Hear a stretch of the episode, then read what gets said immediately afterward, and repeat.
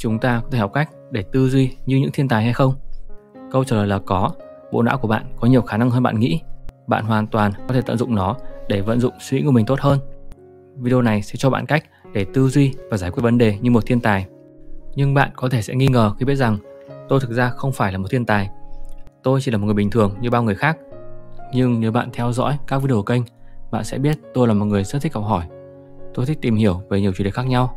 Nhờ đó, kênh của tôi hiện đã có hơn 70.000 lượt đăng ký với nhiều video được đánh giá cao. Tôi cũng xuất bản cuốn sách Nghệ thuật tư duy dựa trên dữ liệu cùng với nhà xuất bản Trẻ và đã nhận được phản hồi tích cực. Như vậy, bạn có thể thấy rằng chúng ta không cần phải quá giỏi hay là quá thông minh để có thể đạt được điều mình mong muốn. Cái chúng ta cần là một phương pháp tư duy và học tập hiệu quả. Đầu tiên, một thiên tài cần có cách để thu nhận kiến thức hiệu quả. Câu hỏi đặt ra là làm thế nào để việc học tập đạt hiệu quả cao?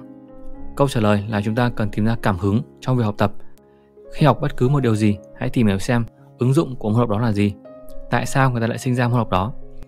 Thực tế thì các thầy cô không bắt bạn học chỉ để khiến bạn đau khổ, mà luôn có một lợi ích hoặc là một giá trị nào đó mà có thể bạn chưa hiểu rõ. Một ví dụ là việc Steve Jobs học về thư pháp. Steve Jobs là người sáng lập ra Apple và ông đứng đằng sau nhiều ý tưởng táo bạo của Apple. Tuy vậy, ông không học đại học mà đã bỏ học chỉ sau 6 tháng. Nhưng trước khi bỏ học, ông có ghi danh vào một lớp học về thư pháp. Bạn có thể nghĩ rằng môn thư pháp thì có liên quan gì đến một công ty công nghệ như Apple? Steve Jobs nói rằng ban đầu ông chỉ học thư pháp cho vui và không nghĩ nó có ứng dụng gì. Nhưng sau đó, khi Apple thiết kế chiếc máy Mac đầu tiên, ông bắt đầu vận dụng chúng để tạo nên những phông chữ tuyệt đẹp trên chiếc máy này. Đây là chiếc máy đầu tiên có được nhiều kiểu phông chữ mà chúng ta thường thấy ngày nay. Sau này, những chiếc máy Windows cũng tận dụng chúng. Vì vậy, nếu bạn nhìn thấy những phông chữ tuyệt đẹp, cân bằng trên những chiếc iPhone, MacBook hoặc là cả trên Windows, đó là nhờ vào lớp học thư pháp của Steve Jobs. Hãy nghĩ về những kiến thức bạn thu nhận được như là một hộp công cụ bạn có trong tay để giải quyết những vấn đề trong tương lai. Khi gặp một vấn đề, bạn có thể lục ra trong chiếc hộp đó những thứ cần thiết hoặc thử các công cụ khác nhau để giải quyết vấn đề. Một số kiến thức trong đó có thể chưa dùng đến ngay, nhưng nó có thể hữu ích tại một thời điểm nào đó. Tôi thường nghe một quan điểm nói rằng tôi đã làm bác sĩ 10 năm nay mà không cần dùng đến một phương trình toán học nào cả. Vì vậy, việc học toán thật là vô ích. Nhưng quan điểm này có thể được khái quát hóa với rất nhiều ngành nghề khác nhau. Tôi làm kế toán và không cần dùng bất kỳ một kiến thức nào về vật lý, sinh học. Tôi làm kỹ sư cơ khí và không dùng kiến thức về địa lý, lịch sử. Từ những thông tin này có vẻ như không môn học nào là có ích cả và chúng ta không cần phải học gì. Sai lầm ở đây là thực ra khi bạn học cấp 3, bạn chưa thực sự biết mình sẽ trở thành bác sĩ, kế toán hay là kỹ sư. Thử nghĩ xem định hướng của bạn từ cấp 3 có phải đúng là những gì bạn đang làm hiện tại hay không? Một khả năng cao là nó đã thay đổi theo thời gian. Vì suy nghĩ, định hướng của chúng ta là chưa rõ ràng và có thể thay đổi. Việc học là một cách làm tốt để khám phá các lĩnh vực khác nhau và xem lĩnh vực nào là phù hợp nhất với mình. Nó cũng chuẩn bị cho chúng ta một hộp công cụ các kiến thức cần thiết. Nhờ có hộp công cụ này, bạn sẽ có nhiều lựa chọn hơn cho mình trong tương lai. Như vậy, điểm đầu tiên là chúng ta cần xác định được giá trị và những lợi ích lâu dài của việc học. Nó sẽ giúp bạn có được hành trang cần thiết cho công việc, cuộc sống của mình và tạo ra nhiều giá trị trong tương lai. Điều thứ hai, đừng sợ sai, vì chỉ khi làm sai thì bạn mới có những bài học để tiến bộ hơn. Chúng ta không học được nhiều từ những câu trả lời đúng, chính những câu trả lời sai sẽ giúp chúng ta kinh nghiệm và khiến chúng ta tốt lên.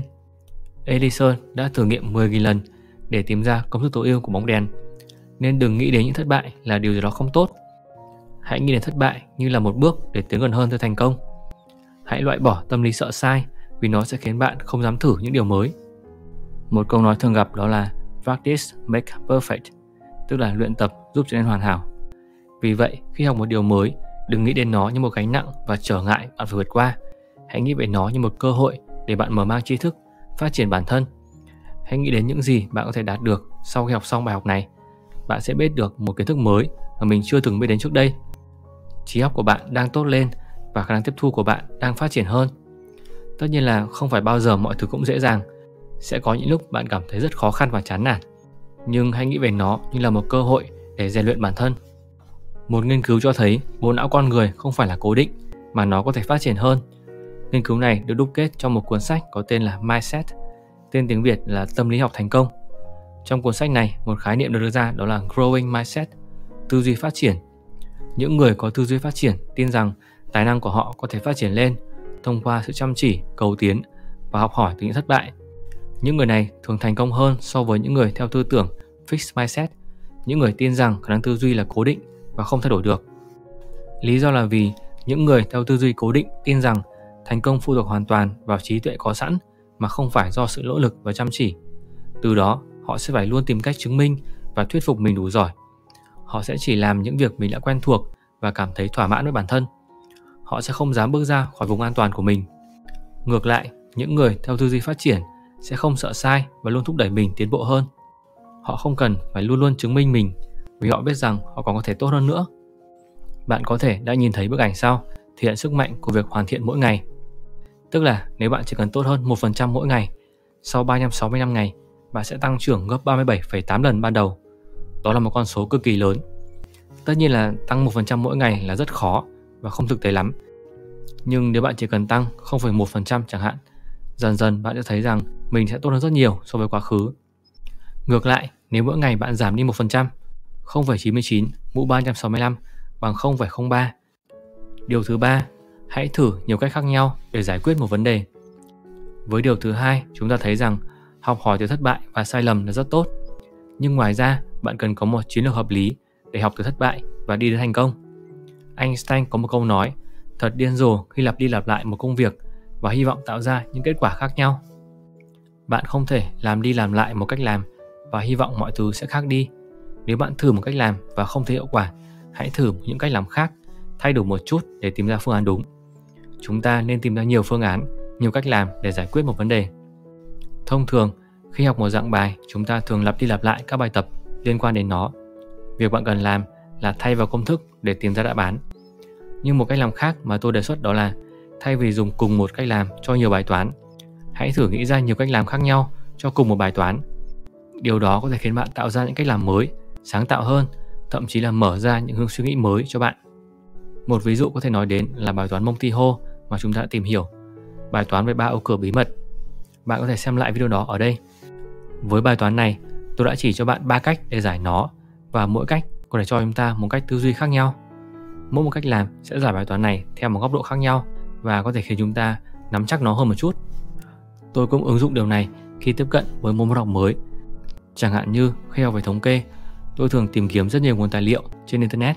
Tôi có tham khảo các khóa học trên YouTube của MIT, Harvard, Khan Academy, các cuốn sách, các khóa học trực tuyến của Coursera, edX. Bạn có thể nghĩ rằng tại sao tôi phải tham khảo nhiều nguồn như vậy? Chẳng phải chỉ cần học ở một chỗ là đủ hay sao? Một điều thú vị mà tôi nhận thấy đó là mặc dù tôi tìm hiểu ở nhiều nguồn khác nhau, mỗi nguồn lại có những cách tiếp cận và cách dạy rất khác nhau. Cùng một chủ đề nhưng có những cách diễn giải khác biệt. Bằng cách tìm hiểu ở nhiều nguồn, tôi tìm hiểu được nhiều khía cạnh của môn học và thực sự khiến tôi nắm bắt nó tốt hơn rất nhiều. Khi bạn học ở trên lớp và thấy một chủ đề có vẻ tương đối khó hiểu, bạn sẽ làm gì? Thông thường chúng ta tìm cách đọc đi đọc lại chủ đề đó để cố gắng nắm bắt nó. Nhưng tôi cho rằng đó không phải là một cách làm tốt. Cách làm tốt hơn là hãy tìm hiểu chủ đề đó trên các nguồn khác nhau, từ các khóa học, các cuốn sách khác nhau, từ Google, YouTube, podcast. Việc bạn chưa hiểu đề tài đó không phải là vì bạn kém cỏi, mà có thể là vì cách diễn giải đó chưa phù hợp với bạn. Bạn có thể tìm hiểu ở các nguồn khác với những cách diễn giải phù hợp hơn.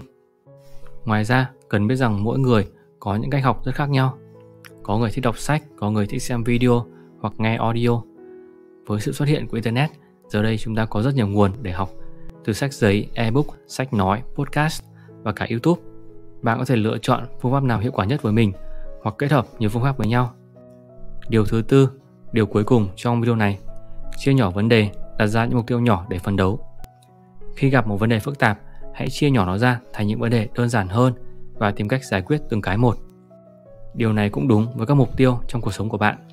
Chúng ta thường thấy nản lòng vì mục tiêu của mình mong muốn là rất khó để đạt được. Hãy hình dung khi bạn chơi game, tại sao các trò chơi có thể khiến chúng ta phấn khích như vậy? Một điểm các nhà làm game rất giỏi đó là việc đặt ra những mục tiêu mà bạn có thể đạt tới. Họ chia trò chơi thành những mục tiêu nhỏ. Sau đó, mỗi khi bạn hoàn thành nhiệm vụ, bạn nhận được phần thưởng, lên level và tiến tới trò chơi tiếp theo. Điều này khiến chúng ta thấy phấn khích vì nhận được thành quả và sẽ tiếp tục chơi game. Điều tương tự cũng cần xảy ra với các mục tiêu trong cuộc đời bạn hoặc trong quá trình học tập. Bạn cần chia nhỏ mục tiêu của mình ra thành những phần có thể thực hiện được. Sau đó, khi hoàn thành mỗi mục tiêu, hãy tự thưởng cho mình một phần thưởng nào đó hoặc đơn giản là viết chúng ra để thấy mình đã hoàn thành. Hơn nữa, điều này tạo ra thói quen cho bạn để cải thiện bản thân mỗi ngày. Tôi thường nghĩ về điều này như hai mặt đối lập. Với một mặt thì tôi hài lòng với bản thân vì luôn hoàn thiện mình từng chút một với từng mục tiêu nhỏ. Mặt khác, tôi vẫn thấy mình luôn thiếu sót và sẽ luôn cần phải tốt hơn. Tôi vừa hài lòng với bản thân, lại cũng vừa thấy mình luôn cần phải cải thiện. Để tổng kết lại, có 4 điều quan trọng nhất để tư duy như một thiên tài. 1. Tìm ra những giá trị và vẻ đẹp của điều bạn đang học. Thứ hai, không sợ sai, càng sai nhiều, chúng ta càng học hỏi được nhiều. Thứ ba, hãy thử nhiều cách khác nhau để giải quyết vấn đề. Thứ tư, chia nhỏ bài toán để giải, đặt ra những mục tiêu nhỏ để phấn đấu và tiến bộ hàng ngày.